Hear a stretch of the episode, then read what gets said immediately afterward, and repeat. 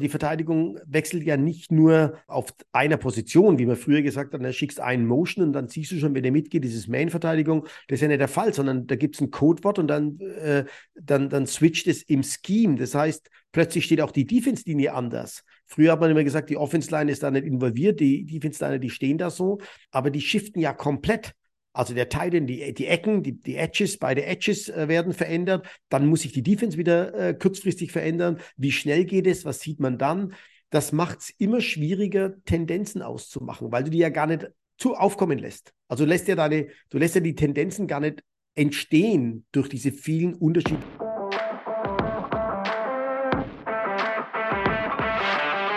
Paar Wechsel, ELF, GFL ist ein bisschen was los, auch in der NFL. Wir starten wieder in eine neue äh, Podcast-Folge Football hautnah. Mein Name ist Johannes Reuter, leiden, leidenschaftlicher Podcast zum Moderator und bei mir ist wieder einer der erfahrensten Headcoaches Europas, Martin Hanselmann. Hallo. Hallo Johannes, grüß dich.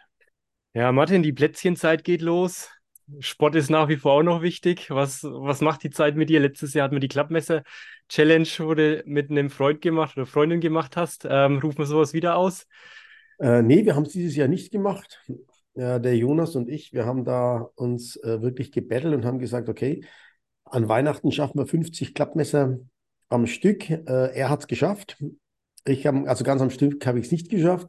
Ähm, aber dieses Jahr, wir, äh, dieses Jahr, haben wir, tatsächlich nichts ausgemacht. Ähm, aber wir haben noch Zeit. Ne? Es gibt ja noch ein paar Tage, wo wir irgendwas machen können. Ähm, ich finde sowas immer ganz gut, wenn man sich irgendwie sowas auferlegt ähm, und sagt, das will ich schaffen bis da und dahin, einfach sich ein einfaches Ziel gibt, das man erreicht. Äh, denn man fühlt sich dann einfach auch gut äh, bei der ganzen Geschichte, wenn man es wenn hingekriegt hat. Soll natürlich realistisch sein, aber natürlich auch ein bisschen anspruchsvoll. Und ich gebe jetzt ehrlich zu, die Klappmesser waren anspruchsvoll für mich. Ja, aber immerhin, du hast dich der Challenge gestellt. Aber was wäre denn jetzt so für unsere Hörer so was, wo du sagst, okay, so eine Challenge bis Weihnachten jetzt noch, was könnte man da sportlich aus dem Fitnessstudio heraus oder mit Athleten, wo du so arbeitest, was könntest du denen so empfehlen? Ja, das Allereinfachste sind immer Liegestütz. Du kannst hergehen und kannst sagen, ich mache jetzt eine Liegestütz-Challenge, mhm. mach von jetzt an ich fange heute an mit einem äh, und mache dann jeden Tag einen mehr oder ich mache zwei mehr oder ich fange mit bei 25 an und mache dann immer einen mehr bis Weihnachten, ähm, dann, dann kommt auch schon eine ganz gute äh, Anzahl zusammen. Ich glaube, mental ist wichtig, dass man es tut, ne? dass man einfach hergeht mhm. und sagt, ich mache da was und das ziehe ich durch und äh, da fühle ich mich wohl dabei. Äh, das ist das wahrscheinlich das Allerwichtigste bei den äh, Sachen, die man da macht und dann natürlich auch, dass man es erreicht. Äh, manchmal hat man Fail dabei, dann klappt es nicht ganz und dann auch wieder äh, klappt es ich finde sowas in, in diesen kleinen Einheiten immer ganz gut, aber da ist es auch wieder so, das muss man natürlich persönlich ähm, haben. Für mich funktioniert es immer ganz gut in diesen kleineren Einheiten, wie jetzt zum Beispiel, dass du hergehst und sagst, ich trinke jetzt mal einen Monat lang keinen Kaffee. Dass du mhm. einfach sage ich, ne, also ich trinke gerne einen Espresso und einen Kaffee, aber dass du einfach mal hergehst und sagst, mal einen Monat, ne, nicht gleich wieder ein halbes Jahr oder so. Ähm, sondern einfach auch für mich ist es wichtig zu wissen, ich bin, ich brauche das nicht, ich kann da auch gerne darauf verzichten, also ich kann da Verzicht üben. Ähm, und, und das ist für Athleten schon auch, äh, denke ich, eine ganz wichtige Einstellung oder eine Eigenschaft, dass man sagt, ich kann auch darauf verzichten, denn ähm, Sport ist nicht alles im Leben. Ne? Also es gibt schon noch ja. andere Dinge auch im Leben, die wichtig sind und äh, ob dann Sport immer so äh, dann die beste Lösung ist oder wenn es exzessiv betrieben wird. Alles, was exzessiv betrieben wird, ist einfach schlecht. Ne? Und baut ja auch ein gewisses Selbstvertrauen dann auf, wenn ich sage, hey, ich habe das jetzt mal einen Monat geschafft, keinen Kaffee zu trinken, na, dann schaffe ich vielleicht auch noch ganz, ganz andere Sachen, die mir wichtig sind, genau, die mir vielleicht schwerer fallen, aber dann traue ich mich da dann auch ran. Ja, da gibt es anderes, äh, also noch viel mehr Suchtpotenzial. Ähm, wenn man da bei einfachen Dingen anfängt, manche, die spielen gerne äh, Karten äh, oder Glücksspiel oder sowas, wo man dann hergeht und sagt, ich mache mal einen Monat gar nicht, dass du einfach immer weißt, hey, das ist nicht verinnerlicht. Auf mhm. der anderen Seite, im Sport natürlich, in den Bewegungs-, in der Bewe Bewegungslehre, in den Bewegungen wollen wir eine Verinnerlichung. da wollen wir es anders haben. Ne? Also da müssen wir schon, da müssen wir dann ja. den Körper und den Geist mal trennen. Okay, dann sagen wir, ja, dann gehen wir da in andere Bewegungen, okay, dann legen wir da mehr dazu und sagen, okay, jetzt mal einen Monat, jeden Tag Liegestütz, wie du gesagt hast, oder eine andere Übung. Was hältst du von, von Planks so, ja, wo man sagt, okay? Ja, Plank ist, ist halt langweilig. Ne? Du liegst da im Plank und schaust die Sekunden an, wie sie weiterlaufen. Ja. Also für mich ist es immer nichts, wenn ich mich nicht bewegen kann. Äh, okay. den, den. Plank dann da, ja, hockst da und schaust dem Sekundenzeiger zu, wie er weiterrattert. Aber es ist ja für den Kopf auch, ne? Woher kommt die Ungeduld bei dir, Martin, dann? Das auszuhalten Ja, im Kopf? ja, ist interessant, ja. Ich Oder? habe keine Ahnung, bin ja kein Psychologe. Also mir ist es dann zu langweilig. Ne? Aber Mhm. alles, was so lange ist, auch in der Bewegung, ich glaube, ich kann zählen, wie oft ich in meinem Leben 1000 Meter geschwommen bin. Hm, Ah, Das okay. sind so Sachen, ne? Tausend, äh, Schwimmen, äh, da kennst du jede Kachel beim Vornamen, äh, wenn du runterschaust und dann patscht da hin und her. Und also das ist einfach, da wird mir langweilig. Der, der, viele Leute, die so Ausdauersport machen, die sagen ja, die verfallen dann in so eine Trance. Ja. Also, ne, wenn das dann so läuft und ähm, da finde ich eben die technischen Sportarten schöner. Ähm, also nicht die ausdauernden Sportarten, sondern die technischen oder Spielsportarten finde ich einfach schöner, weil es eben nicht diese gleiche Bewegung ist oder Radfahrer, ne? Die fahren ja dann und, und Ja. wissen dann oft mal gar nicht mehr, was die letzten zehn Kilometer passiert ist. Hat ja auch was. Meditatives so ein bisschen dann für den Kopf? Ich weiß es nicht, ich kann es nicht. Ja, okay. Ähm, ich weiß nicht, ob das meditativ ist. Das, das, da gehört schon auch eine riesige Willensstoßkraft dazu. Ne? Also diese Mhm. Willenskraft, dann 42 Kilometer zu laufen oder, oder Tour de France zu fahren, da diesen Berg rauf. Ne? Man gibt ja viele, die so Bergtouren dann fahren, Ja. äh, wo ich mir mit dem Auto schon denke, Alter, da möchte ich nicht drauf laufen. Ne? Mhm. Ähm, Ja. Weißt du, wenn du immer runterschalten musst, so eine Kehre und, und dann geht es langsam wieder los und äh, du machst, und dann siehst du die Fahrradfahrer, die Radfahrer, die dann darauf fahren. Ja. Uh, ist halt überhaupt nicht meins. Ich, ähm, da gibt es bestimmt auch ganz viele positive Eigenschaften, die man dem abgewinnen kann, also positiv abgewinnen kann. Ähm, ich für mich finde es halt nicht so attraktiv, muss ich sagen. Ich bin eher der Hm. Techniker.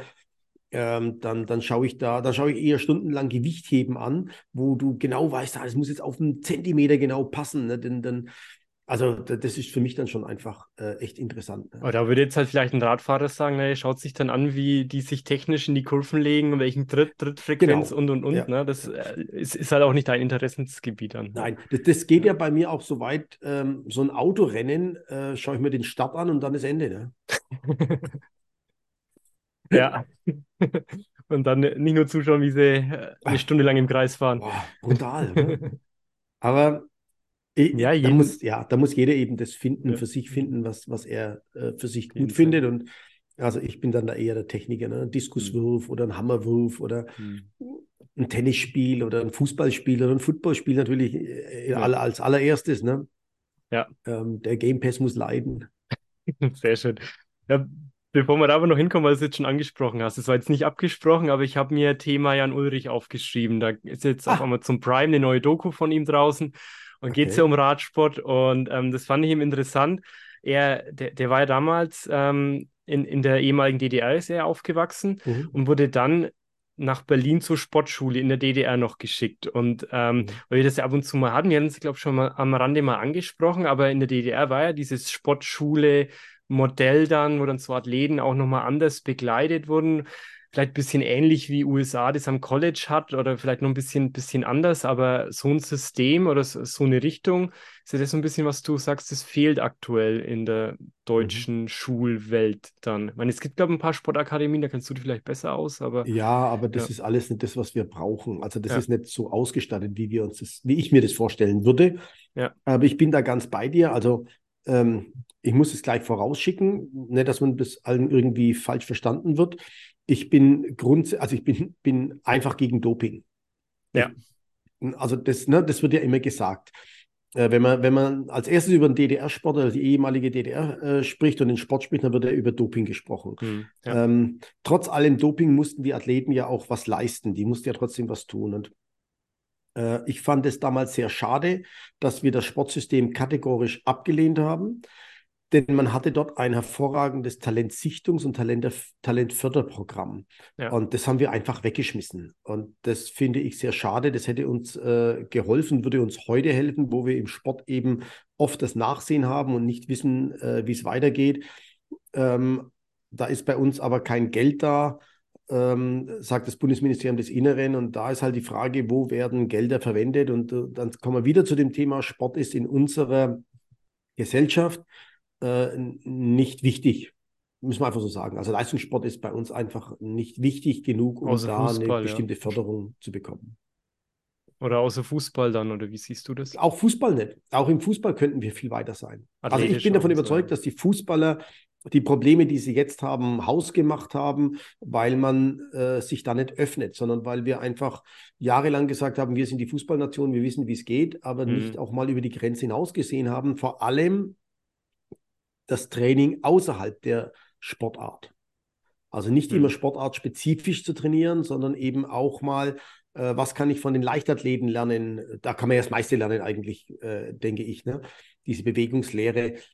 Ähm, oder was kann ich von einem, ja, im, im, im, äh, im Football, äh, finde ich, ist es auch interessant, mal über den Tellerrand hinauszuschauen. Hatte ich vor kurzem erst eine Diskussion, die, die ganz interessant war. Ich habe früher ja auch mal Judo gemacht. Mhm. Ähm, ich glaube, acht Jahre lang habe ich Judo äh, gemacht mit einem Freund auch zusammen. Äh, und da waren wir im Verein und äh, da fängt man mit der Fallschule an. Wie falle ich richtig?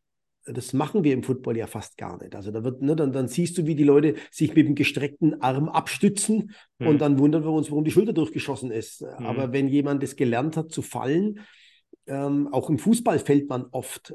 Äh, und da könnte man also präventiv schon mal, also das ist jetzt ein ganz einfaches Beispiel, Ja, äh, dieses Fallen. ja. Aber das ist ein Beispiel, bei dem man deutlich sagen kann, okay, da ist es nicht. Und die Sportschulen, die wir haben, sind einfach nicht gut ausgestattet. Das behaupte ich jetzt einfach einmal so, mit dem Wissen, wie sowas in den USA aussieht und mit dem Wissen, wie sowas zu dieser Zeit auch ähm, im Osten Deutschlands ausgesehen hat. Ich äh, war relativ früh nach der Maueröffnung äh, am Olympiastützpunkt Kienbaum und da hast du das noch gespürt, da hast du diese, diese, ähm, dieses Training und diese Arbeit, die dort verrichtet wurde, einfach gespürt und die Ausstattung war einfach im Kraftbereich, im Athletikbereich einfach besser. Hm, Okay, ja.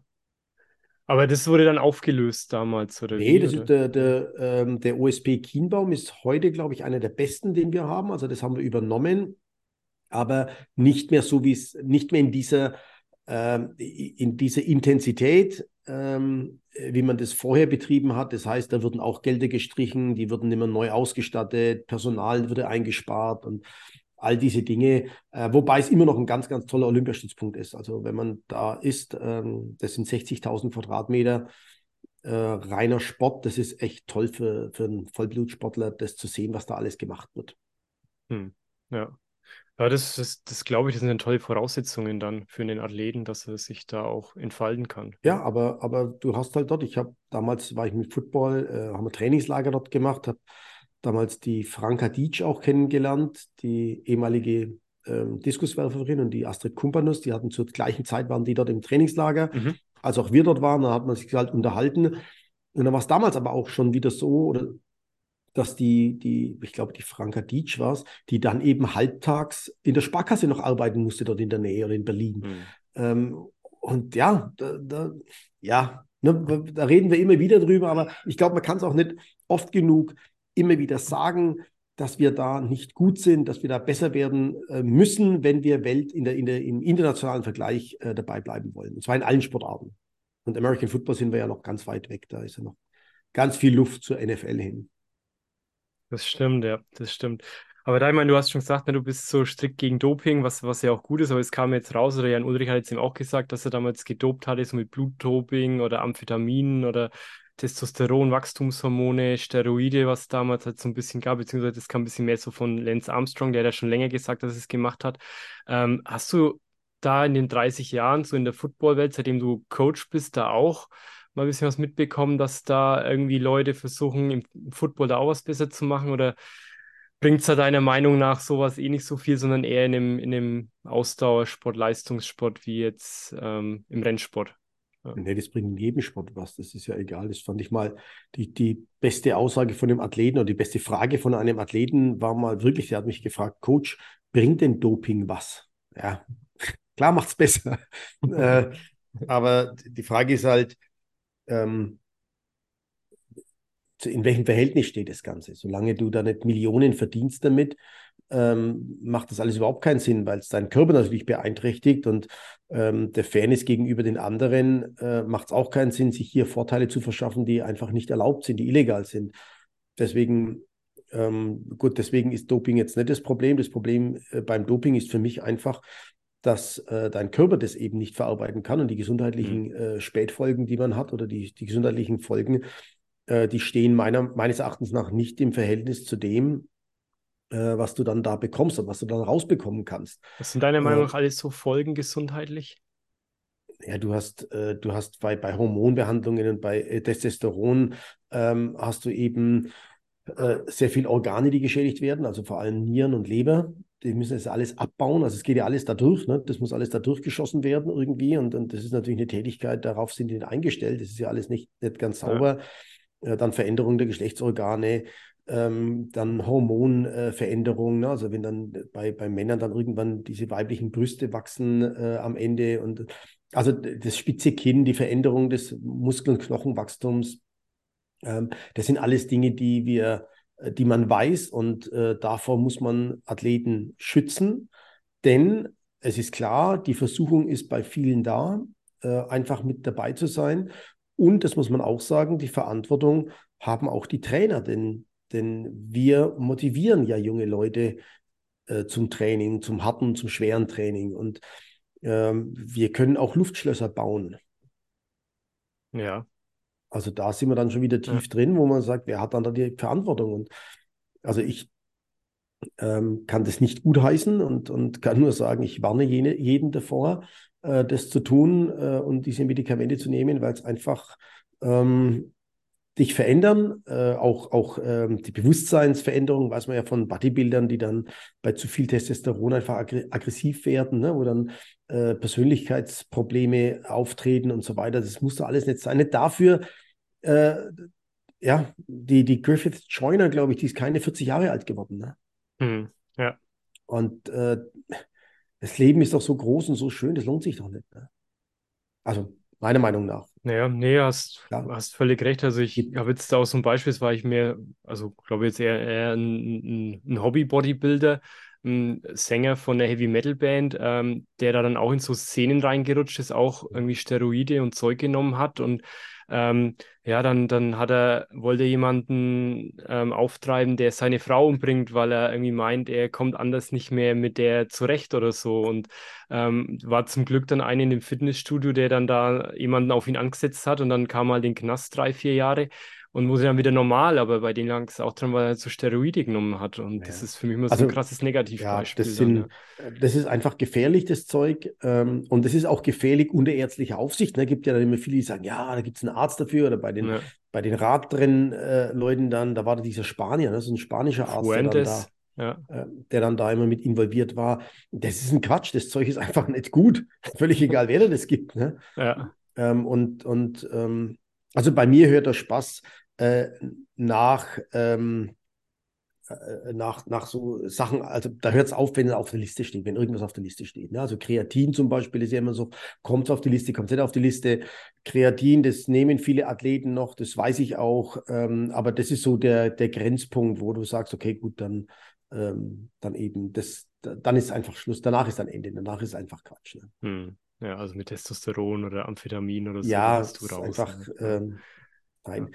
Ja. Aber auf der anderen Seite, Johannes, mich würde es mal interessieren, ja, wenn du jetzt schon gerade den Jan Ulrich angesprochen hast. Ich, ich sage das jetzt einfach mal so platt raus, ohne jemanden äh, vorverurteilen zu wollen. Okay. Aber mich würde mal interessieren, einen Radfahrer zu kennen, der, der, der wissentlich sauber ist, also wo alles passt, ne? Mhm. Und den dann mal bei der Tour de France mitfahren lassen, wo der endet. Also glaubst du aktuell, weil aktuell sagen sie ja, es wäre soweit sauber, glaubst du auch nicht im Radsport ich, ich, oder, oder weißt oh, Jetzt bin ich zu weit weg. Aber zu den Zeiten Lance Armstrong und, ja, und ja. Jan Ulrich, ich weiß nicht, ob die Zeiten heute noch erreicht werden, ob die noch gefahren werden, das weiß ich jetzt alles nicht. Also es ist wohl teilweise, die Leistungen sind wohl ähnlich, aber da ist halt so die Erklärung, dass heute mehr Ganzheit, also sagt Jan Ulrich selber auch, ne, die haben, klar, die haben nur irgendwie versucht, auf Zucker irgendwie zu verzichten und auf die mhm. Ernährung, aber heute wird ja viel bewusster dann drauf geachtet und der ja. Körper ist ja, das haben wir ja das haben wir ja schon mal so. besprochen, ne? dass, ja. dass äh, laut den Statistiken die, das Doping in Deutschland ja zurückgeht oder rückgängig ist, weil die Leute mehr auf ihre Ernährung achten. Ja. Ähm, also mich würde es mal interessieren, das zu wissen, weil man, da nehme ich mich nicht aus, bei der Tour de France ja immer, da ist ja jeder im Vorverdacht. Also nehme ich mich nicht aus. Auch ich bin da im Vorverdacht, wo ich mir denke, wow. Und wenn du mal im Urlaub irgendwie so die, diese Straßen fährst, dann denke ich mir, Alter, wie ist denn das möglich? Ja. Die fahren ja schneller als ein Mofa. Ja, ja. Ja, die fahren da, die, die fahren ja im Bike mit, mit 100 Sachen oder 120 teilweise, genau. wenn, wenn so äh, und, auf so einem das, schmalen äh, Reifen. Äh, und deswegen habe ich da auch, also bei mir, ich habe jeden im Vorverdacht da erstmal bei der Tour de France.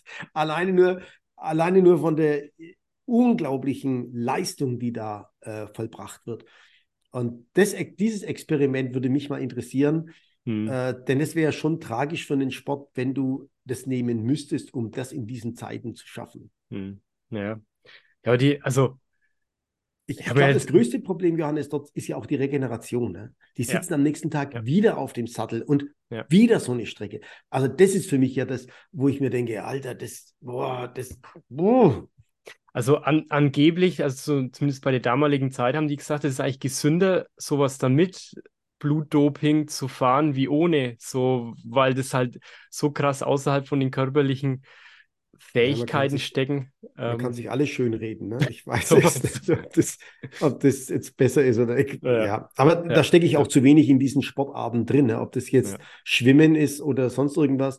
Äh, lang hatte man immer gesagt, dass äh, im Tennis macht Doping wenig Sinn, weil du weder die Schnellkraft, also weder die, hm. die, die Muskulatur, Muskulatur noch die Ausdauer vorhersehen kannst, also nicht weißt, wie so lange so ein Match dauert, aber das sind jetzt ja auch äh, vor einiger Zeit Fälle aufgeflogen, hm. äh, wo man dann äh, Doping gefunden hatte bei, bei Athleten. Also äh, schwer zu sagen. Hm. Ja. Gut, wir sprechen uns klar dagegen aus. Auch auf alle Fälle, viel zu gefährlich. So eine sportlichen Ware. Und ja. Ähm, ja, ich denke, damit, damit können wir es dann auch stehen lassen. Ja, genau, Doping lassen ja, wir weg. Genau. Ja, ich hatte gestern meinen letzten Arbeitstag im Großkonzern, Martin. Ich bin, uh. jetzt, bin jetzt offiziell kein Angestellter mehr. Oh, jetzt, jetzt geht's aber los, du. Wie fühlst du dich dabei? Frei? Gut, doch, doch. Also ich meine, ich habe es mir auch jetzt so zwei, drei Jahre auch immer wieder mal mehr, mal weniger überlegt. Und auch gestern, als ich dann, also ich, ich habe noch offiziell Vertrag bis Ende Dezember, aber habe hab noch Resturlaub. Ähm, aber ich merke so für mich schon, nee, das war die, die richtige Entscheidung. Ich habe dann auch nochmal außen so auf dem Parkplatz dann nochmal so aufs Büro geblickt, dann auf das, auf das Unternehmenslogo und habe dann so für mich gemerkt, nee, das ist schon, es ist schon für mich jetzt gerade der, der richtige Weg, der jetzt da ansteht. Habe aber gleichzeitig auch gemerkt, so in Gesprächen auch mit Kollegen, dass also das ist ja auch immer eine individuelle Lösung. Also ich kann da nie jemandem pauschal sagen, boah, du musst das jetzt machen und dann wird es dir irgendwie besser gehen, sondern ähm, jeder ist in einer anderen Lebenssituation, nicht nur das Äußerliche, sondern auch das, das Innerliche, ne, was einen selber mhm. dann, wo man sagt, nee, aber ich habe ein hohes Sicherheitsbedürfnis, ich kann das jetzt nicht gehen und sagst dann wieder, Johannes, ich mache mich selbstständig mit Podcasts und andere zu unterstützen, den eigenen Podcast aufzubauen. Ähm, und das ist auch okay so für mich, ja. Ja. Wie emotional war es denn? Es ging, ja. Also dann gestern Mittag, als sich dann zwei Frauen bei mir, die in Teilzeit arbeiten, sich verabschiedet haben, da bin ich schon mal kurz dann emotionaler geworden. Ähm, aber wie gesagt, als ich dann wirklich so Laptop, Handy abgegeben, Ausweis mhm. abgegeben und stand dann so nur auf dem Parkplatz und habe nochmal zurückgeblickt, war ich fein mit mir. Es kann sein, dass es die nächsten Tage nochmal kommt, aber mein, es war ja auch eine schöne Zeit. Ich war da jetzt über zwölf Jahre, hat mir auch viel gegeben, bin ich auch mhm. dankbar dafür. Aber ich merke jetzt, jetzt steht mal was, was anderes an, eine, eine neue Erfahrung, was jetzt mal eine Selbstständigkeit ist. Ja, und ja. vielleicht sage ich irgendwann, nee, ich möchte jetzt nochmal eine ganz andere Erfahrung sammeln oder ich möchte wieder zurück. Oder ja. aber dafür ist das Leben ja auch irgendwie da, so ein bisschen zu spielen und zu schauen, ja, was, was will ich, anstatt zu sagen, ich mache also meiner Sichtweise zumindest, ich mache jetzt 40, 50 Jahre das Gleiche. Ja, ja nee, du, das ist eine, das ist ähm, sicherlich eine mutige Entscheidung. Aber ich bin davon überzeugt, dass es die richtige Entscheidung und viele junge Menschen äh, sollten sich darüber im Klaren sein, dass so eine Entscheidung dich im Leben ja weiterbringt, als Mensch einfach äh, ein ganzes Stück weiterbringt. Äh, egal, ob das jetzt äh, gut ausgeht oder nicht, also im Sinne von, ja, wer weiß, ob die Selbstständigkeit sich rechnet oder ob du wieder zurück musst oder was auch immer, das ist auch völlig egal, aber den, den Mut zu haben, zu sagen, ich probiere das aus, ähm, das ist wichtig und, und äh, ich bin der Meinung, das fehlt auch vielen Menschen, die das, man sollte das einfach auch mal machen. Mhm. Sich selbst nachgeben und sich selbst nicht immer äh, einschränken und, und äh, einsperren. Ja. Ja, ich versuche mir da immer ein bisschen vorzustellen, Ähm, ich hoffe natürlich, dass es noch lange bis dahin geht, aber wenn ich irgendwann auf dem Sterbebett liegen sollte, na, würde ich es dann bereuen, den Schritt mal nicht gewagt zu haben. Und ich glaube, ich würde es bereuen, dann ja, nicht versucht ja. zu haben, zumindest. Ja. ja. Ich denke, das sollte, sollte man äh, auch wirklich machen und sagen, ich will das tun. Also ich, ich bin ja da äh, immer so das Beispiel dazu, ähm, natürlich ein Sonnenkind, 1963 geboren ne, und, und alles lief eigentlich immer besser und ist immer besser geworden, aber auch den Schritt zu sagen, Mensch, ich äh, habe den Mut und mache mich jetzt da selbstständig im Sport. Äh, da gab es bestimmt auch viele, die nicht geglaubt haben, dass das funktioniert und irgendwann mal dann zu sagen, okay, jetzt will ich auch Profitrainer werden ja. äh, in der Randsportart. Ähm, ja, aber das ist alles, äh, sind alles Schritte, die ich niemals bereuen würde, wo ich sage, ich habe da ja wahnsinnig viel rausgezogen. Das hat mich als Mensch geprägt und hat mich dahin gebracht, wo ich, äh, wo ich jetzt bin. Und äh, ja, ich hätte es mir auch nicht mehr, äh, oder ich könnte es mir heute auch nicht mehr vorstellen, in der Bank zu arbeiten. Ja. Manchmal denke ich schon, war, war ich wirklich mal Banker? aber ich war es. Also ich, ich, okay. ich war es tatsächlich. Aber war ja bestimmt auch eine Erfahrung, wo du dann jetzt heute mitnimmst und sagst, okay, aber das brauchst du jetzt vielleicht auch nicht mehr, dann sowas. Naja, ähm, ja, genau. Äh, die, die Tätigkeit fand ich, also war gut, aber ähm, das ist halt auch so eingebettet in etwas, wo du als, als freier Mensch dann irgendwann sagst, nee, das ist jetzt nicht das, was ich mir so mein Leben lang vorstelle. Ich möchte das schon noch irgendwie mich mehr selbst bestimmen. Ja. Ja, also motivieren Also toi, toi, toi, jetzt geht's los, Johannes. Dank dir, ja, ja. Die Welt ist offen, frei ja. und mit Vollgas. Autobahn, Blinker links setzen und Gas gibt's. So meinst ja. Dann, dann machen wir das mal. Setz mal die Überholspur an. Ähm, schauen wir, was passiert. Ich werde ein bisschen auf dem Laufenden halten. Aber es geht natürlich um, um Football hier auch. Und es steht bei dir am, am Sonntag, am 10. Dezember, das Powerhouse Camp an. Mhm. Mit Newcomern beim Krafttraining bei dir in Neusitz im Fitnessstudio. Ja. Was passiert da? Ja, also ähm, der, der Name ist genial, finde ich. Also der, Powerhouse Camp. Der, ich ich habe ich habe den, der Lutz Breyer macht das ja für mich. Ich habe den Lutz gefragt, Lutz, wie kommst du denn immer auf solche Namen? Und so, ja, ich sitze irgendwie und dann denke ich mir was und dann fällt mir das einfach ein. Äh, ich fand es stark, Powerhouse Camp. Ähm, und, und er macht das ja super mit diesen äh, Videos für mich. Ähm, was ich äh, tun möchte, das ist, ist etwas, was mir jetzt am Herzen liegt. Und das ist jetzt das erste Mal wirklich so, dass ich äh, Kinder ab zehn Jahre in das Athletiktraining und Krafttraining, also Athletiktraining bezogen Krafttraining. Ähm, ich freue mich auch, es haben sich viele angemeldet und es haben sich auch einige Trainer angemeldet dazu, die mitkommen. Okay. Äh, und da ist mir wichtig, einfach zu vermitteln, was wir, wir mit denen tun können. Also wenn jetzt einer äh, wiederkommt, ja, Krafttraining mit Jugendlichen, ne, darum geht es ja gar nicht. Es geht ja nicht, nicht darum, dass die da hohe Lasten tragen müssen und hohe Lasten heben müssen. Es geht um die Technik. Es geht darum, dass wir zum Beispiel eine Reißkniebeuge üben, die ja hochkomplex ist und dann in jungen Jahren koordinative Fähigkeiten erarbeiten, äh, die wir mit einer bestimmten Wiederholungszahl erarbeiten und somit Athleten praktisch besser machen. Und äh, das lag mir jetzt schon lange am Herzen und ich freue mich, dass es jetzt endlich geklappt hat und dass ich auch den Mut gefasst habe, mit so jungen Athleten zu arbeiten, ähm, um, um die äh, um die da, äh, um denen American Football und beziehungsweise auch dieses Training dazu näher zu bringen. Okay, und ähm, also da geht es dann mehr um American Football oder allgemein auch Athletik? Ja, es, geht, es geht allgemein um Athletik, äh, aber ich versuche es natürlich schon spezifisch auf unsere Sportart abzubilden. Natürlich mhm. kannst du diese Übungen für alle Sportarten gebrauchen, also die kannst du für andere Sportarten genauso nehmen. Das heißt auch, äh, ich habe ja immer wieder Fußballer, mit denen ich trainiere, ähm, gerade in dem Alter auch. Ähm, wir, die könnten das genauso übernehmen. Aber mhm. hier versuche ich halt den Bezug, wenn ich es erkläre, immer zum Football zu bringen. Warum machen wir das jetzt? Weil die Hüfte da und da schaut bei der Gelegenheit, dann müssen wir die Hüfte dahin kriegen und so weiter. Also okay, da ist, soll der Bezug schon dahin gehen. Ähm, ja, und das machen wir am Sonntag. Äh, und am Samstag davor bin ich noch in München, weil es steht an die Prüfung der C-Trainer im American Football Verband Bayern. Ja, das heißt, die büffeln gerade und schwitzen? die büffeln gerade, genau. Und ich habe mir also circa 30 echt voll fiese Fragen ausgedacht. Okay. Äh, mit, mit den Kollegen, also mit den anderen Referenten. Ähm, und die müssen sie dann erstmal ähm, beantworten, also in einem schriftlichen Teil. Ich finde es ganz interessant, dass so eine C-Trainerausbildung finde ich jetzt schon relativ anspruchsvoll dafür, dass mhm. es die erste Trainerausbildung ist. Ja. Aber das unterliegt ja den Rahmenrichtlinien des Deutschen Olympischen Sportbundes. Also es ist nicht nur alleine der Footballverband, der das macht, sondern die Rahmenrichtlinien äh, kommen ja vom DOSB. Ähm, das heißt also, die müssen auch eine Lehrprobe abgeben, äh, also eine Arbeit über ein Thema schreiben, über 20 Seiten, glaube ich, oder sowas ist das. Äh, die müssen eine schriftliche Prüfung absolvieren mit 30, circa 30 vollfiesen Fragen. Ähm, mhm. Dann müssen sie eine Lehrprobe abgeben, das heißt vor einem Prüfungsausschuss äh, coachen mit Leuten und äh, müssen dann äh, noch eine, eine mündliche Prüfung absolvieren, wo sie dann auch wieder vor einem Prüfungsausschuss äh, sitzen und ihnen werden blöde Fragen gestellt. Äh, also das, das finde ich schon ohne, anspruchsvoll. Ja.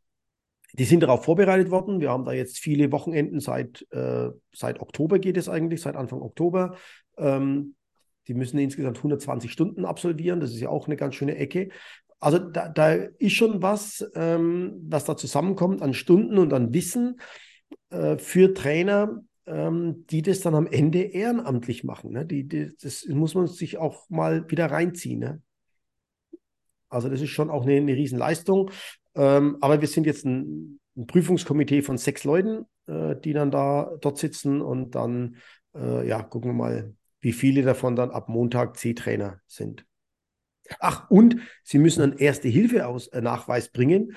Und jetzt kommt, die, jetzt kommt die bitterste Erkenntnis, die ich in, in ja, fast 30 Jahren oder 30 Jahren dieser Tätigkeit habe.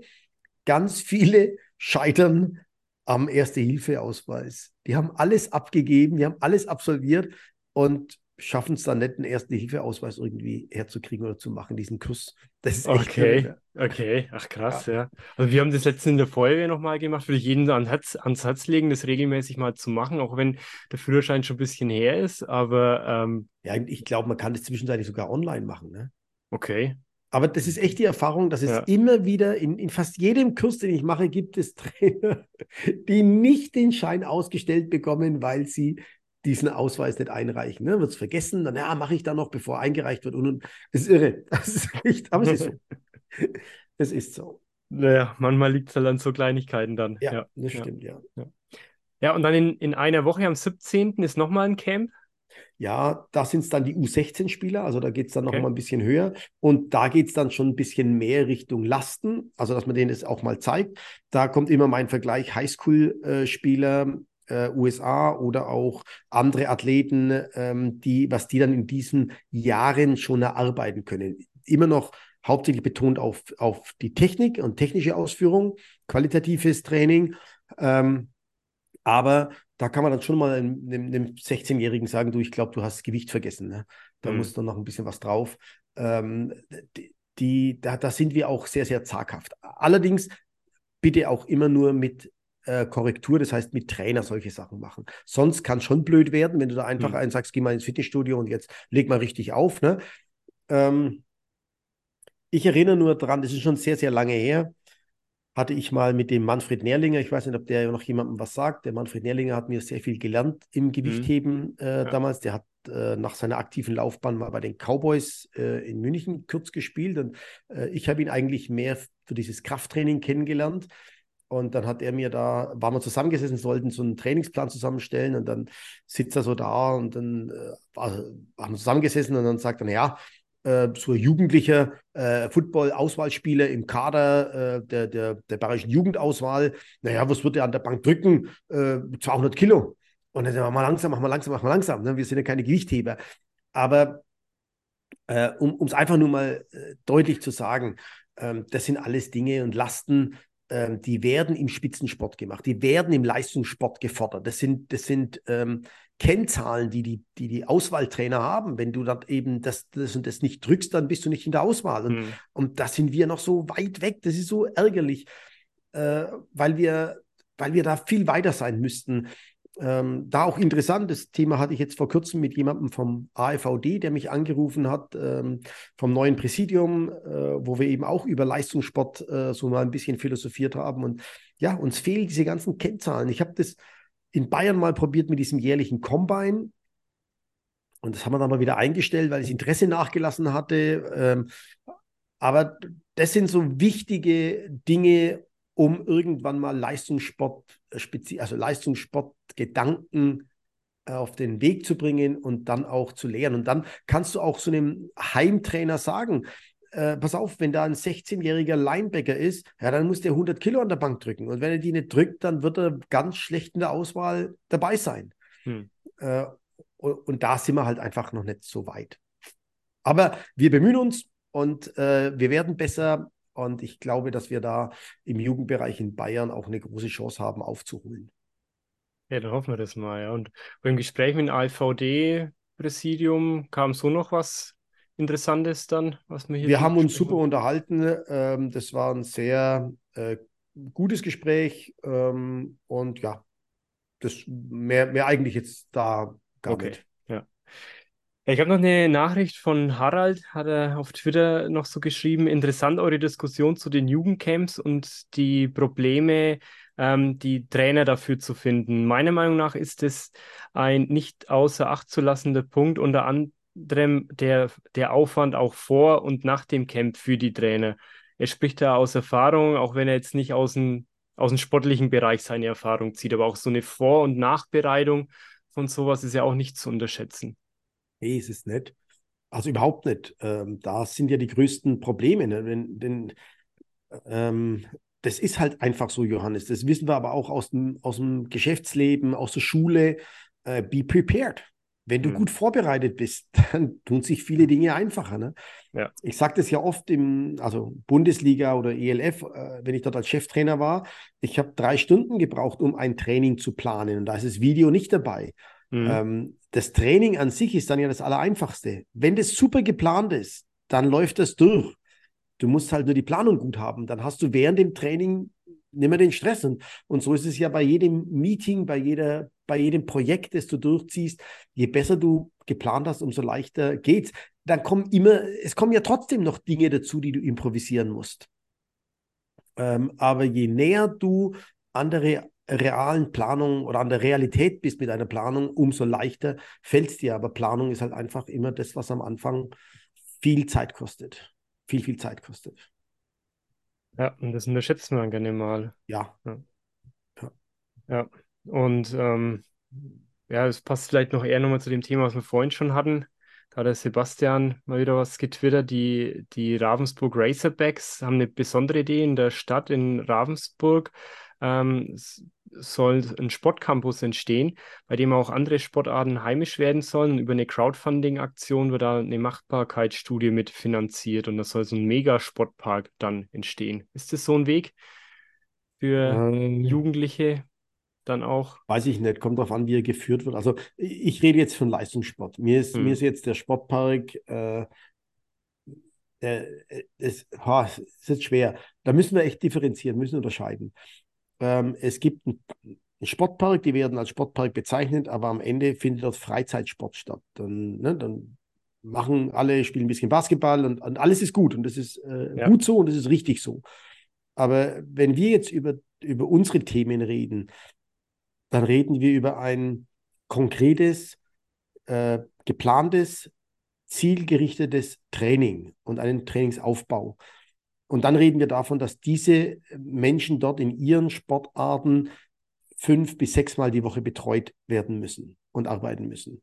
Ähm, mhm, und, okay. und ob das dann eben in Deutschland immer, ja, wir haben den Sportpark, ja, dann hast du eine Basketballanlage, dann hast du eine Skateboardanlage, dann hast du ähm, einen Kraftzirkel irgendwo im freien Himmel und da sollen sich Jugendliche dann alleine austoben. Das ist aber der falsche Weg. Und vielleicht haben sie noch einen Sozialpädagogen dazu, äh, der da weiterhilft. Aber wenn wir über Leistungssport reden, über, über den Gedanken, in den Spitzensport zu kommen, dann brauchen wir qualifiziertes Personal im Coaching, dann brauchen wir die richtigen Facilities, dann brauchen wir die richtige Ausrüstung ähm, und dann werden diese Jugendlichen qualitativ betreut und dann kommen wir dahin. Ob das jetzt in Ravensburg entsteht oder nicht, kann ich nicht sagen, weiß ich nicht. Okay, ja. Und da muss auch nicht jede Sportart ihren eigenen Krafttrainer mitbringen. Ne? Wenn so ein Sportpark sagt, okay, wir haben einen Strength and Conditioning Coach oder zwei, ne, die das machen, dann können dort alle von dem betreut werden, in allen Sportarten, die wir dann so haben. Ähm, das, diese Synergien könnten wir vielleicht auch viel besser nutzen. Ja. Ja. Also jetzt einfach mal so stehen, hast du die Erfahrung.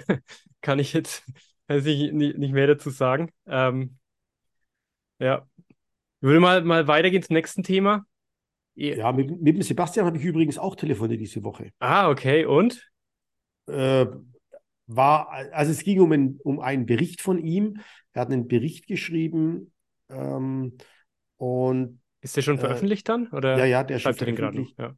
Ähm, da ging es um diese Jugendsache. Äh, ähm, nein, äh, irgendwie so, keine Ahnung, irgendwie irgendwas. Und ich habe ihn gefragt, also ich wollte einfach von ihm was wissen, wo er Recherchen her hat, weil es mich interessiert hat. Ähm, das war eigentlich alles, also war nichts Wildes. Okay, okay, ja. Gehaltsniveau habt ihr auch aus, ausdiskutiert von ihm? Äh, oder? Das hat keinen Sinn mehr. Ich liege so weit unter dem Sebastian seinem Gehaltsniveau, ja, dass das einfach, ich, ja. das macht gar keins. Also ich, das will ich mir auch nicht antun, weil da muss ich immer weinen. Also Martin, du musst doch zum Sport, Sport 1 wechseln dann. Ja, oder ja, Sportjournalismus oder irgend sowas. Keine Ahnung. Ja, Echt, ja. total. Wir müssen doch noch tiefer einsteigen hier mit unserem ja. Podcast. ja. Ähm, ja, e ELF. Die Stuttgart Surge verlieren den Backup, Quarterback und Wide Receiver Nelson Stegmaier geht zurück in die Regionalliga nach Reutlingen zu den Eagles. Mhm. Und auch ähm, die die Kiel Baltic Hurricanes kommt ein Spieler, Jan-Niklas Makroben, der ja, war gelesen, noch ja. ähm, bei der, der war auch in, in der ELF bei den mhm. Hamburg Sea Devils. Mhm. Ja, woran liegt es, wenn dann so Spieler wie jetzt hier in die Regionalliga zurückgehen oder dann allgemein dann, dann weg, wieder in die, in die Heimat, nach Kiel, weg von Hamburg? Also den, den, den organisatorischen Teil kann ich nicht beurteilen. Ich ja. kann den sportlichen Teil beurteilen und für einen jungen Quarterback ähm, ist es vielleicht gut, wenn er in der Regionalliga einfach Spielerfahrung bekommt und Spielerfahrung sammeln kann ähm, und sich dort weiterentwickeln kann.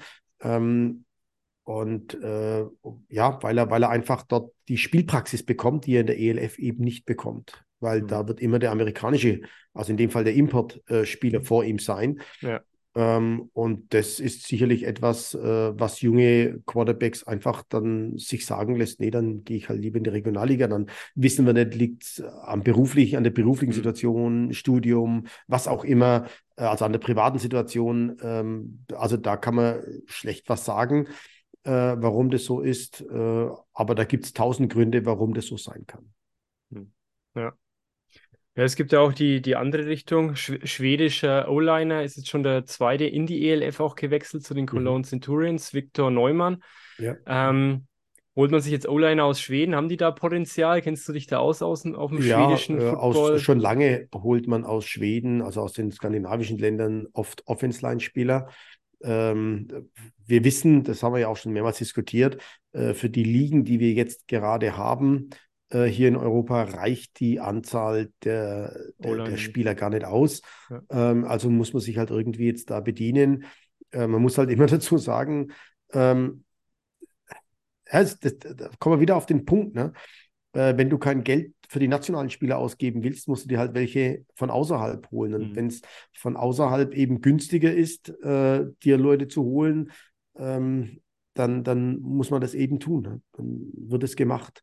Ähm, die Schweden haben ja jetzt, die Schweden sind ja jetzt nicht talentierter als die deutschen Athleten, aber mhm. äh, ein Schwede, der nach Deutschland kommt, ähm, der ist halt günstiger, als wenn du einen Deutschen bezahlen müsst mit Sozialversicherungen und allem drum und dran. Und wie das dann natürlich mit den schwedischen Spielern ist, äh, das weiß, also die müssen in Deutschland wahrscheinlich auch irgendwie, oder die müssen sicherlich auch Sozialversicherung bezahlen und alles. Ja. Aber vielleicht brauchen die halt nicht ganz so viel Geld, dann kriegen sie die Wohnung noch gestellt die, die Frage wäre, was wäre, wenn man das mit Deutschen so macht? Ne? Wenn man sagt, pass auf, du kriegst jetzt hier eine Wohnung gestellt, weil du ja sowieso jetzt irgendwo studierst. Äh, da kriegst du von uns ein Zimmer und, und bist in der Wohnung mit dabei. Ähm, und wir zahlen dir dann trotzdem noch dies und das Geld, was ich dem Schweden auch bezahle. Da weiß ich jetzt auch nicht, da bin ich jetzt auch raus, mhm. ähm, was da gerade in der ELF bezahlt wird, also wo da die, die, die Zahlen liegen, äh, die da gemacht werden. Es gab zu meiner Zeit immer noch den Salary Cap, aber der reicht dafür nicht aus. Das weiß ich auch. Also da hat man bestimmt eine Änderung gemacht, äh, dass das höher sein kann, dass man diese Leute bez ordentlich bezahlen kann. Ja, wäre wär gut für die, für die Spieler, ja. Ja, naja, nicht nur für die Spieler, sondern auch für die Liga, denn die Liga sich, äh, ja. du weißt, in Deutschland kommt irgendwann das Sozialversicherungsamt und die Lohnsteuer mhm. und die sagen dir dann, ja, ja dann rechnen wir mal nach, äh, drei Jahre, äh, dann müssten Sie bitte noch nachzahlen. Ne? Mhm, ja. Und das will bestimmt keiner. Ne? Ja, ja, das stimmt, ja. Ja, auch die Frankfurt Galaxy hat sich von den Raiders Tirol einen dänischen O-Liner geholt, Steven Nielsen. Mhm. War die O-Line der Galaxy letzte Saison deiner Meinung nach etwas wackelig? Hat er Sebastian so geschrieben auf Twitter? Find, naja, wackelig nicht. Ähm, jetzt aus der, aus der sportlichen Betrachtung hätte ich gesagt, ein, ein, ein Wechsel wird langsam, also ein Umstellen wird langsam notwendig, aber das lag sich immer so einfach. Da ist ein Umbruch da. Man wusste ja, dass die beiden Brüder, die Hampelbrüder, äh, jetzt auch vom Alter her irgendwann mal aufhören wollen. Ja. Ähm, und man hat beim einen oder anderen Offense-Liner schon auch gesehen in, in, in Frankfurt, ja, die Schritte sind immer ganz so äh, leidenschaftlich und ehrgeizig. Es geht halt nicht mehr ganz so schnell und da ist viel Erfahrung dabei. Ähm, und da war ein Umbruch notwendig. Jetzt ist aber halt die Frage, äh, alle reden, ja, das muss man ja dann langsam einen Umbruch machen. Ach, macht doch im Sport mal einen langsamen Umbruch. Geht ja gar nicht. Also, ja. Ne, das, ist, das ist immer so, äh, das ist theoretisches Gerede. Äh, und ja, offensichtlich ist in Frankfurt generell jetzt ein Umbruch da, auf vielen Mannschaftsteilen. Ähm, und das ist halt einfach so. Ne? ja, nach drei Jahren gibt es halt auch mal einen Wechsel dann. Ja, ja und, und, und Genau. Und da ist ein Umbruch einfach da. Ne? Das ist ja deswegen keine schlechtere Mannschaft. Nö, man, das wird, wird eine andere Mannschaft sein, so von den Namen her. Und dann wird man sehen, wie es ah. dann laufen genau. wird. Ja. Ja. Bin ich gespannt auf jeden Fall. Ja, dann noch in Madrid bei den Bra Bravos kommt Defensive Coordinator Raymond Woodard. Der war auch mal in der NFL Europe, Europe mhm. aktiv, 62 Jahre. Kennst du ihn? Nee, kenne ich nicht. nicht? Ähm, muss ich Also vielleicht vom Sehen oder so, dass wir uns, dass wir uns kennen, aber nee, ich kenne ihn nicht. Ähm, ja, das ist aber jetzt ja, die Liga äh, sucht ja ganz stark nach eben NFL, NFL Europe erfahrenen Trainern, die sie da holen ähm, in allen Bereichen. Das ist ein bisschen was, was ich jetzt äh, nicht so toll finde, weil ich ähm, schon gehofft habe, dass wir die äh, Trainer in Europa hier besser ausbilden können. Ähm, und das kann da gar nicht stattfinden, weil die kommen ja zu Saisonbeginn, da haben die keine Zeit mehr, nach sie Trainer ausbilden, sondern die kommen und dann geht's los.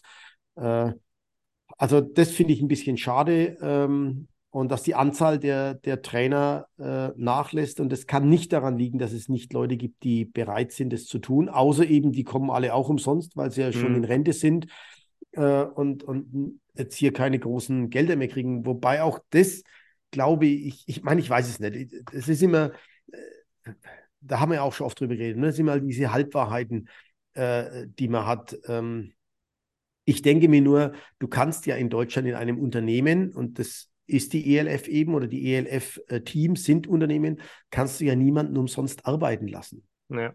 Also äh, ich weiß es nicht, bin kein Steuerberater, bin auch kein, kein Lohnsteuerberater. Ähm, aber jetzt für mich und, und ich habe einen Betrieb, ich kann mir schlecht vorstellen, dass ich hier jemanden arbeiten lassen kann, der sagt, ich verzichte, ich will gar nichts. Ähm, naja. Ich gehe mal davon aus, das Lohnsteueramt würde dann zumindest kommen, ja, wenn der nichts will, ist in Ordnung, aber wir wollen die Lohnsteuer dafür und Sozialversicherung. Ja. Ähm, aber ich weiß nicht, ob es da nicht Ausnahmen gibt oder so, wenn man da sagt, naja, da kommt einer, der macht das halt einfach so also als Berater irgendwie und kriegt ein Beraterhonorar. Ich, ich keine Ahnung. Ähm, ich finde es halt nur schade, dass wenig nationale Trainer hier aus Europa mhm. ähm, die Chance bekommen, ähm, dann hier ordentlich aufgebaut zu werden und dann vielleicht später auch mal einen Arbeitsplatz zu übernehmen. Ne? Ja. Und da ja. ist halt der Johnny Schmuck in Berlin und der, und der Thomas Kösling einfach zu wenig für 17 Franchises oder für 17 Teams. Ja, ja. Ja, das ist echt ein, ich meine, das ist eine europäische Liga und wenn es dann keine europäischen Coaches so, also richtig in der Verantwortung gibt, ist halt auch schade, ja. Ja, das, das Irre ist ja auch, Johannes, weißt du, wenn die dort lernen und, und die hören nach drei, vier Jahren auf und gehen zurück in die nationalen Ligen, dann haben die einfach ein gewisses Wissen, dann haben die eine Ausbildung hm. und, und machen dann da äh, eine gute Arbeit. Äh, und das wäre sicherlich ein Hebel, den die ELF erbringen könnte. Ja. Aber das wollen sie halt einfach auch nicht. Die haben auch eine andere, die haben auch einen anderen Hinter, die, die haben eine andere, ein anderes Ziel, denke ich, als dass sie dann da eine Ausbildungsrolle übernehmen wollen in Europa. Geht vielleicht auch gar nicht Müssen wir Patrick Isume mal einladen, dass wir da mal drüber sprechen, über das Thema. Können wir machen, ja. können, wir, können wir probieren. Ja, weil äh, schreibst halt mal an, Martin. Ja, genau, wäre spannend, ne? was er dazu sagt. mal mit, mit rein, wenn, wenn er Zeit hat. Ja. ja. Ja, dann kommen wir mal noch zum, am Ende von unserem Podcast noch zum Thema NFL. 49ers gewinnt 42 zu 19 gegen die Eagles. Ein Hammer, oder? 314 Passing Yards, vier Touchdowns. Wahnsinn, oder? Also irre, ich habe mir das Spiel angeguckt und, und habe mir auch die Coaches-Variante angeguckt. Ähm, du musst, also ich hatte den Eindruck, die 49ers haben sich da einen Rausch reingespielt und konnten da gar nicht mehr raus. Okay. Da hat ja dann am Ende alles geklappt. Da war ja. nichts mehr dabei, wo du sagst, okay, das ist jetzt irgendwie, sondern es ist gelaufen. Das ist einfach gelaufen und, und äh, man hatte so einen Eindruck, als wären die, als wären die Eagles von der Linie geschubst worden und konnten die Balance nicht mehr finden. Ne? Wenn du auf so einem, so einem Ball stehst und, und du findest einfach, du taumelst nur noch und, und kommst überhaupt nicht mehr zurück, um, um da irgendwie wieder mal äh, was hinzukriegen. Ne?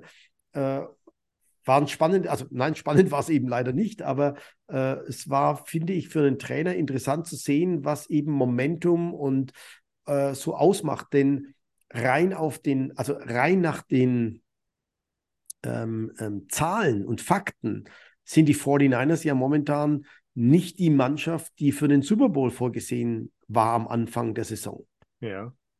Äh, und die spielen sich da echt toll ein. Und was, was es so faszinierend macht, ist zu sehen, ähm, wie, wie tatsächlich noch diese alte Gesetzmäßigkeit gelten kann, dass äh, wenn du eine, wenn du so und so viele Menschen zusammenschweißt und ihnen einen Glauben an etwas vermittelst, und das scheint der Coach Shanahan jetzt da wirklich hervorragend zu machen, ähm, die, they buy into it. Also die, die sind alle dabei, die, die, die mhm. glauben daran, die, die sind da drin und so haben die gespielt. Also sind die auch aufgetreten. Die Körpersprache an der Seitenlinie, auf dem Platz.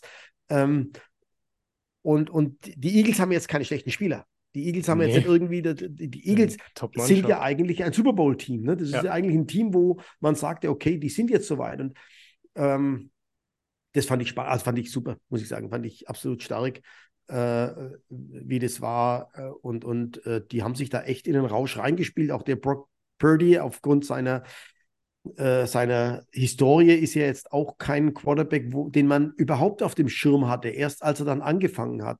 Und, und da ist es auch wieder so, äh, Johannes, das finde ich so stark. Das geht ja zurück bis zum Joe Montana, dass die Position des Quarterbacks nicht von den augenscheinlichen ersten Momente seiner Footballkarriere abhängen, sondern dass ein Quarterback mhm. tatsächlich reifen muss, dass er viel äh, oder, oder ganz viele andere Attribute noch mit in sich vereinen muss, als es die anderen Positionen haben und dann eben auch gut, wirklich gut, gut, außerordentlich gut werden kann.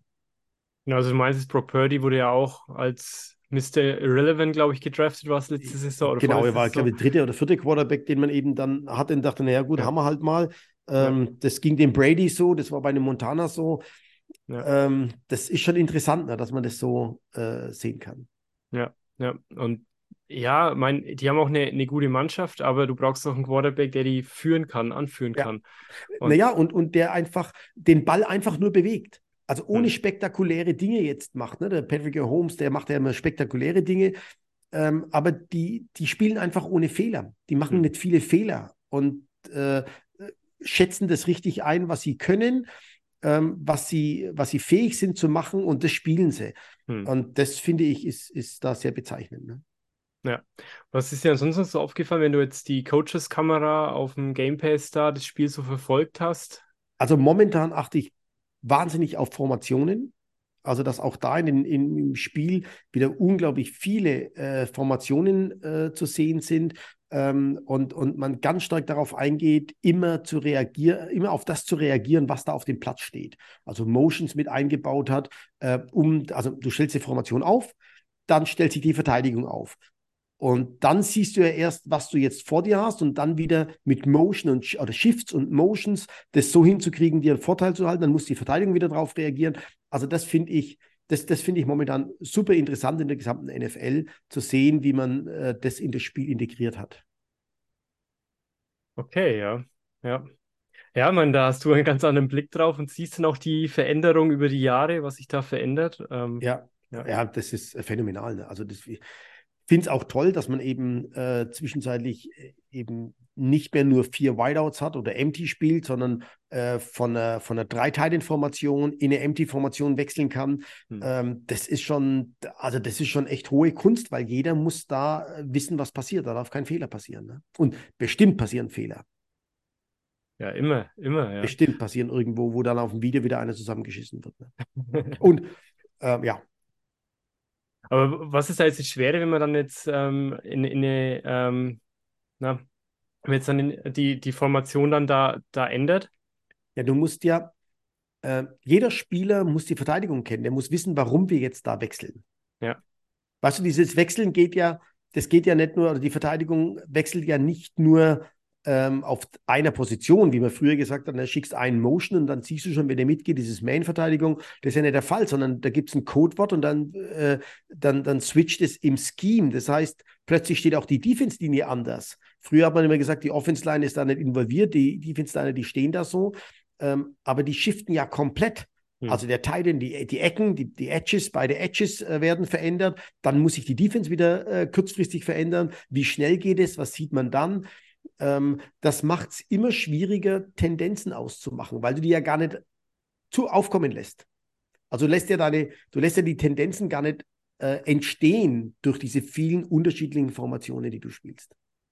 Okay, ja. Und dann ist auch so eine Empty Formation, ähm, ja, dann, dann auch nicht, äh, nicht ohne schnell dahin zu wechseln dann. Genau.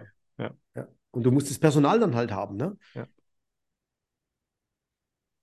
Okay, ja, interessant. Ja. Genau. Und, und äh, jetzt, jetzt mal weg von der NFL, du siehst es ja auch, müssen wir ja noch kurz erwähnen.